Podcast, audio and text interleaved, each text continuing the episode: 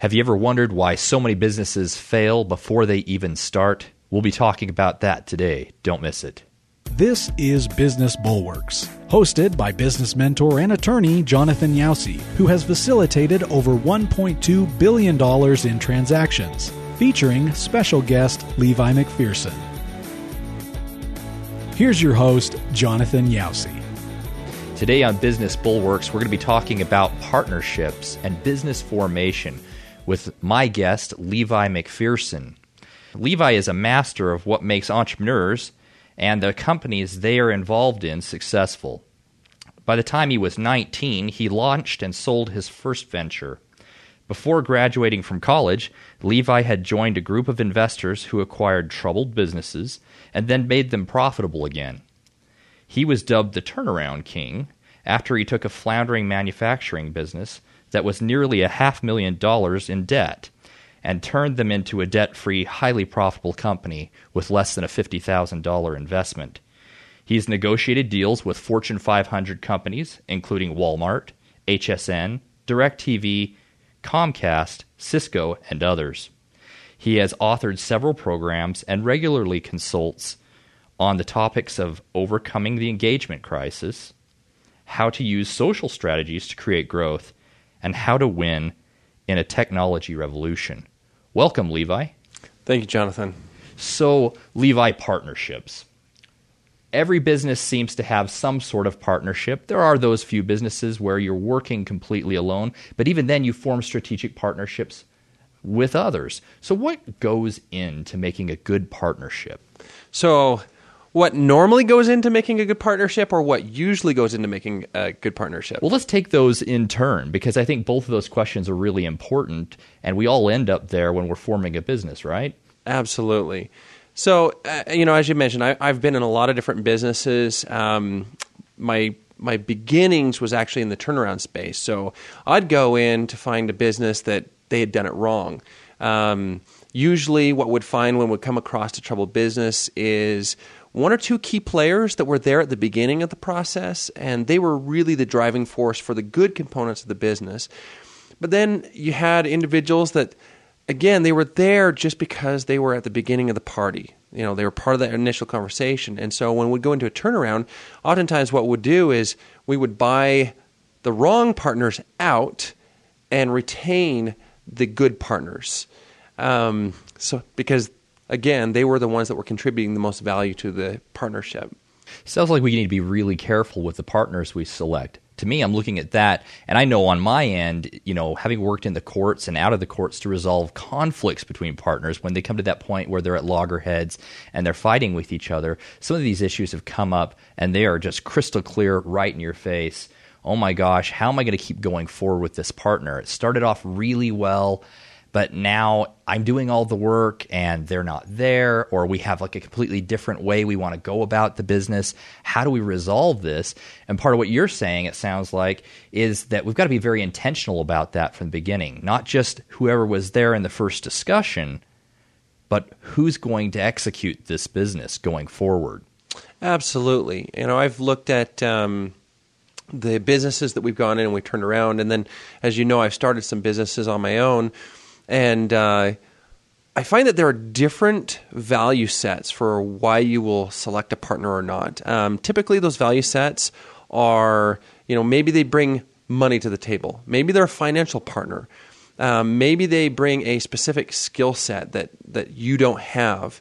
Um, maybe they they just bring that that level of synergy. You know, sometimes you'll see in businesses, uh, you'll see, you know, sometimes they talk about the two men in the box right? Mm-hmm. So you've got one guy that's out there in the forefront, and he's kind of the public face, but there's always somebody in the back, and oftentimes that guy is either the the sounding board, or a lot of times he's the systematizer. He's the one that organizes everything behind the the background, and while he may not have that public persona. He is invaluable to that business. So, there's a lot of reasons why you'll select a business partner, and there's a lot of reasons for not having partners it, it really a lot of it depends on what type of entrepreneur that you are. Are you the type that you can go it on your own, or are you the type of business um, entrepreneur that needs to have someone to share the pains and the woes? Because as as you know, entrepreneurship is hard. It's it's you know it's a lot of work. There are really high highs, and sometimes it just sucks. Sometimes there are really hard times that, Yeah. that you go through. Yeah. Yeah, and a business set up poorly can be the gift that keeps on taking. I've seen that, you know, kind of a little tongue in cheek there, but really when you set up a partnership, when you set up a business, we've got to look at a lot of things. One of them is longevity. Okay, where is this business going down the road? What is it going to do? Who do we want to be doing what in one year, two years, three years? Are you building this business to be your baby for the rest of forever, or is this going to be something that you scale up and then sell? Planning for the exit of a partner right from the word go is something that's important as well. And not only that, if we don't agree on things, how do we resolve that? Can we agree on how to disagree from the word go? So I'll address that one a little bit in in, in the first question, and and that's the um, scaling a business. Um, every business has a, a life cycle, and not only that has different phases. Just like we have phases when we're when we're growing up, you know, we go from infants to obnoxious teenagers to you know adults, and so on and so forth. And um, believe it or not, there are different types of partners to get you to different levels. Not everyone is a great startup person. Um, not everyone is good at growing the company. You'll see this a lot out in the um, in the business space that you'll see people that started businesses together and they were solid partnerships, and then when right before they get ready to go to IPO, suddenly um, it, there's like a fallout. You'll you'll see uh, you know some of the partners they're just not prepared for that big brother um, for that overseeing eye of okay now we're going to have to do business completely different Yep. and so so planning your exit before you get into a business is, is pretty critical because if you know if you're true with yourself and you know what type of entrepreneur you are then you can better communicate that with your with your business partners you know for example myself i'm really really good at going into an existing business and seeing what's wrong what's right and how we can fix the process startups i happen to be very good at uh, conceptualizing things but it's it's a lot more challenging because you don't have the ability to see what's working. And I can scale a business to a certain point, but I personally do I I'm one of those that I actually don't like the IPO phase. I don't like when businesses get too big. And so if I was going into business with you for say and your vision was to take this thing to, you know, publicly traded business, I would just let you know, "Hey Jonathan, I'm going to scale this to this size and at that point uh, I'm, I pretty much I'll be on to the next thing. So I'll need to be bought that- out at that time. And that's so important because that kind of conversation, because you know, I could hear people listening to this going like, "Look, oh my gosh, there's so many things to think about, and I just want to get an idea off the ground. This is overwhelming." It doesn't need to be. The good news for the listener here who's thinking about their business is these are just issues to spot. These are issues to look at and say, okay, uh, what's my baby going to be when it grows up? I'm growing this business. What kind of relationship do I want to have? And so, if that was the case, going back to your example, where you don't want to be there at the IPO f- uh, stage, well, okay, what does that exit look like? Yeah. What does that exit look like? Because even funding can be complicated by partners that aren't set up right. And when someone comes and looks at your business and says, okay, we want to give you this growth capital to get to that next level, if they see a relationship that they're not comfortable with, that can scare off funding as well. There are a lot of different stages along there that you have to look at. And I think it's not inappropriate to talk in that initial meeting with the partner okay, what if this doesn't go right? What if you and I are grinding it out? You, you know, let's say it's a brand new startup. You left a, a, a high paying job to come be here. What's your role going to be? What's my role going to be? And let's say a year from now it's not going well. Let's say that I really want to take the the business in one direction and you want to take it another. How are we going to resolve that? And having that good face to face communication with a human being be, when things are really exciting at the beginning of a business and being honest about that and being very candid about that, I think that's really healthy. And I see a lot of people in my office where I think, gosh, if they would have just had that human communication right up front and say, okay, if this doesn't go well, what does our exit look like? Or if I'm going this direction and you're going that direction, how do we do this without us like being enemies or without us being so contentious at the end? That can save a lot of time and trouble because who wants to get involved in that? You want to grow businesses, you want to be successful. We don't want to get involved in in needless fights or in a situation that we look at as as, as just a trap. So I totally agree with you there, Jonathan. That um, if we would just communicate up front, then we could avoid the the blowout, drag out problems that you see a lot of times in businesses. And it's and it's funny. You really can draw the comparison between business partnerships and marriages. Mm-hmm. Um, you know, sometimes people are in it and they're just committed for for the relationship sometimes people are just committed to the business and, and there's completely different visions on what the business is going to be. Well, and a lot of times you see people that, that they fall for the romance of it and they didn't think through the particulars. And, and sometimes there's different visions.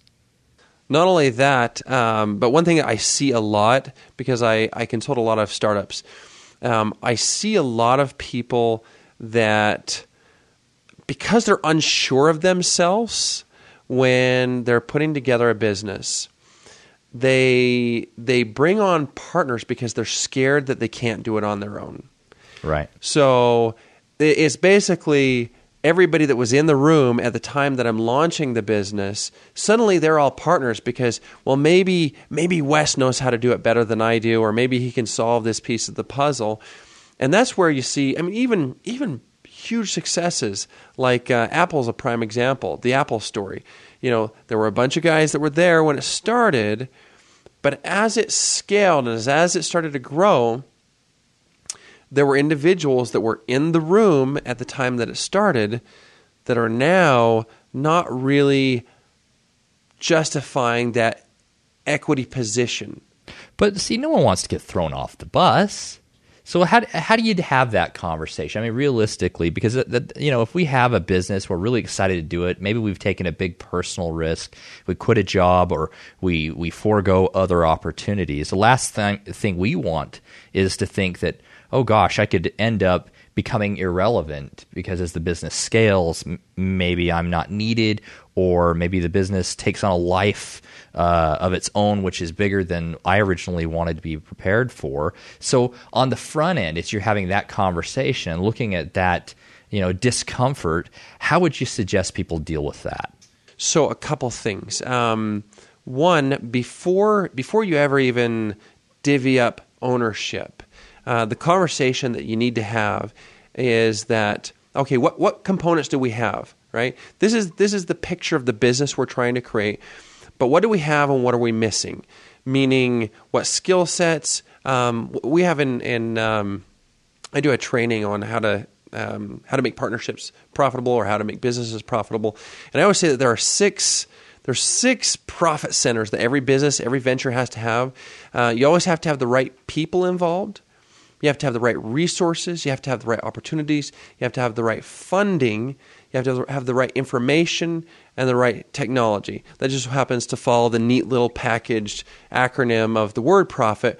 But the point of that is, is that at the very beginning of your venture, if you know you're missing some of those components, then you need to have the conversation with the, those that are in the room and say, look, we're going to need to reserve a chunk of equity to attract other partners. I believe that right now in this process, we don't have the full mix. We don't have all the right people on the bus. We don't necessarily have uh, the funding that we need. And so, if, if we're going to get those as we grow, because we will need those, then everyone needs to, to be um, comfortable at the beginning saying, look, this is just an idea, and, and this is this is going to sound a little bit harsh, to be honest with you. Um, a lot of times when we're in that start mode, we think our idea is the greatest thing in the world. Like yeah. no one else on the planet has ever thought of anything as cool as this. And so we're going to be rich. We're going to be millionaires or billionaires. And the reality is anybody can come up with good ideas. But it's really something special to execute. That's right. To be able to take that, to take it to market, to be reliable about delivering it to people. It's one thing to take an idea and have an idea, it's another thing to own an idea. Yeah. And I think that's so very critical. And getting that commitment from your partners right from the word go that we're doing this thing, we're going all the way. And that's going to require a little bit of humility for mm-hmm. everybody there that we're going to look at this and not just be self serving. We're going to try and create something beautiful here. We're going to execute and make this thing go to market. I can tell you in my in my legal practice, one of the things I see again and again and again is people making decisions not necessarily out of what would be a really great successful decision, but out of what they're afraid might happen. And that's a bad spot to be in. Even in the formation of a partnership, if we start off with, you know, everybody kind of trying to protect their little piece, it sets up a bad relationship, I found. And I think that these kind of conversations, even though they're uncomfortable, they really are the reason why most businesses don't succeed right from the word go. It's not that there wasn't a great idea. It's not that there isn't really intelligent people behind it or that funding wasn't available. At least not initially. That's not the problem. The idea of getting the thing up, operational and executing in a way where we're delivering this thing out to the public and actually helping people with our product or service has to do with do we have a team that's ready to execute on the value proposition that is our business? Yeah, absolutely. I would say one other component that um, I just thought of while you were talking, and that is that there is a difference between commitment to the relationships and commitment to the business. And there comes a point in, in time in every business where you have to ask the question, you have to treat the business as if it was a separate relationship. Right. And ask the question, what's best for the business? Because now the business isn't just us four guys in a room um, talking about our business, and it's not just us four guys wearing all the business hats. Now we've got hundreds of employees and they all rely on this business for an income to provide their livelihood. And so we have to ask ourselves at, at, at that juncture Am I the best for this business at this point? Well, it reminds me a little bit of the Ben and Jerry's story. I don't know if you've listened to that one, but it's an interesting story about a business of two guys that just started making ice cream. And uh, if I remember right, they, they, they kept making the ice cream more and more flavorful because one of them didn't have a very good sense of smell. And you know the partner who who did have the good sense of smell was a little worried. It's like this is going to be gross. I mean, you're like almost two timing the flavor. Well, people loved it and it went crazy and it began to scale and began to grow. And as it entered that IPO phase, there were other partners that came into the business. And one of the conversations that I remember from the book that happened in the boardroom is there was this idea of, okay, what is this business going to be when it grows up? And and one of the original partners felt like we're losing the soul of the business. We can't do this. And that question was ultimately resolved. But in that conversation, one of the new partners who was there was very frustrated and said, Hey, has it ever occurred to you that maybe some of us want our dreams to come true? Yeah. Maybe we dove into this and we're taking it up to that next level. We want to see our dreams come true. So there are so many different things that you can look at in forming partners and, and partnership. And there's tons of resources online, no question. I would advise, my advice to anybody is educate yourself about it. Not necessarily are you going to find one definitive source that's going to say, hey, do it this way?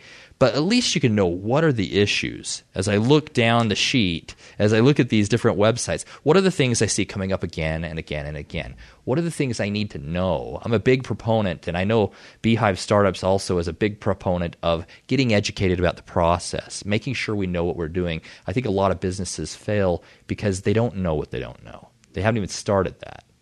So you mentioned something in in the processes that that trigger something in my mind.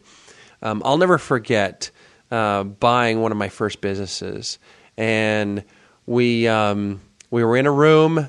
We all had brought our we had all brought our checks, um, and our attorney at the time, our business attorney, said, "You know, um, before we do this." Um, you need to understand I've been in this room countless times with entrepreneurs, and there's going to come a point in time when all of you don't feel the same way about the business or about one another. So, the reason why we're setting up these legal mechanisms is because there it is a reality. It's not just a, an if. There is going to come a point in time when when everyone feels different. Right now, you know, we all think, you know, we're all happy and we love one another because you know what you know jonathan's so smart and he's solving this problem for us and, and i and i'm just a hard worker and i'm bringing this. Right. But there will come a point in time. And so i actually am a huge advocate of legal mechanisms mm-hmm. of putting in place the right contracts understanding okay how much equity do we all need to hold at the beginning? How to own things in the right the right percentages at what point are we going to free up those percentages to lure other other partners, other assets, other entities so that we can continue to grow the business? Yeah. And am I willing to let new ideas and new people come in, which may change the direction of this business? It's good to know that about yourself. You know, the old quote from Shakespeare, this above all to thine own self be true, right? Sure enough, if you feel so invested in this idea that you really, really do not want it changed, and maybe it's like uh, you know yeah. a, a social responsibility idea, for example. Well, you might want to think about a different format than partners. Maybe you want to just be a solopreneur on that for a while. Maybe you want to look at setting up contracts that look like partnership but actually are not, that are terminable, profit sharing, you name it. Sure. I, in fact, um, while you're talking about that, I, I've done that a lot in, in my business um, where I've made a shift from going full partnership, everybody's on board, we're all part of the C Corp, to joint venture partners, where I still maintain control of, of what's valuable to me and the value that I contribute, but you now maintain control of what you contribute. Right. So having those types of conversations because it doesn't necessarily always have to be all in. It doesn't have to be we're all on the same boat to necessarily be a good venture and to be profitable. Okay, so then what's the good news about partnerships? We've talked about all these little, you know, potholes you can step in, but partnerships are so valuable. Obviously they are. People wouldn't be doing this at the level that they are. They wouldn't be finding their partners and building things together. What do you think are the advantages of partnerships and why why should people invest in partnerships? So that is an excellent question. Um, there's a word that was overused in the 90s, but I still think it's extremely valuable. And, and, and for me, the most valuable component of partnerships is synergy. It's where one plus one doesn't equal two, one plus one equals three or five or seven or a mm. thousand. And I have discovered in my own ventures that when I have the right partners, there's no way on the planet I could accomplish on my own what I can accomplish with those partners. That the opportunity to challenge one another, to gain an alternate perspective, um, to create something that's unique only to that group of individuals. Um, I mean, I truly believe. And you look at the, the largest companies the largest companies grow with partners. Mm-hmm. Everyone plays a different instrument in the orchestra. And that's why, val- why partnerships are so valuable. Well, I, I think partnerships are really, really valuable in the sense of the development of culture of a company. There's that initial signature that's on the business and creating something bigger where the sum is greater than the whole of its parts. And that happens in partnerships where we are able to create something that's bigger just th- than the two of us. An idea that took something. I like the idea as well of just not having to take it all on your shoulders, not having to be the one that's responsible for everything, having other people invested in the idea. There is a security to that, to knowing that you're not alone in the business. Some people don't need it, some people really do. I think there's a brilliance that comes when we're committed to something that's outside the two of us. There is this business, like you talked about, it's got a life all of its own. It's like a third person. We know in the law, It is considered legally as though it were a third person. I like partnerships. I think it's so critical that people understand the value of working with and leveraging the relationship up to new results. Levi, thank you for being here with us today. How can people get a hold of you? So, honestly, best way uh, you can Google me. Um, I own my space. My LinkedIn profile will come up first, so connect with me there. And uh, love to love to talk to any entrepreneur who wants to make a difference in their business and in the world. Thank you, Levi. And thank you for joining us on Business Bulwarks. So happy to be a part of making your business more successful in any way I can. Until next time, keep your head up and your feet down. Visit our website at businessbulwarks.com to submit your question to the show. Business Bulwarks is a legal and business education podcast. It is not meant to give legal advice, but to educate on legal and business topics. Ask your attorney if you have questions.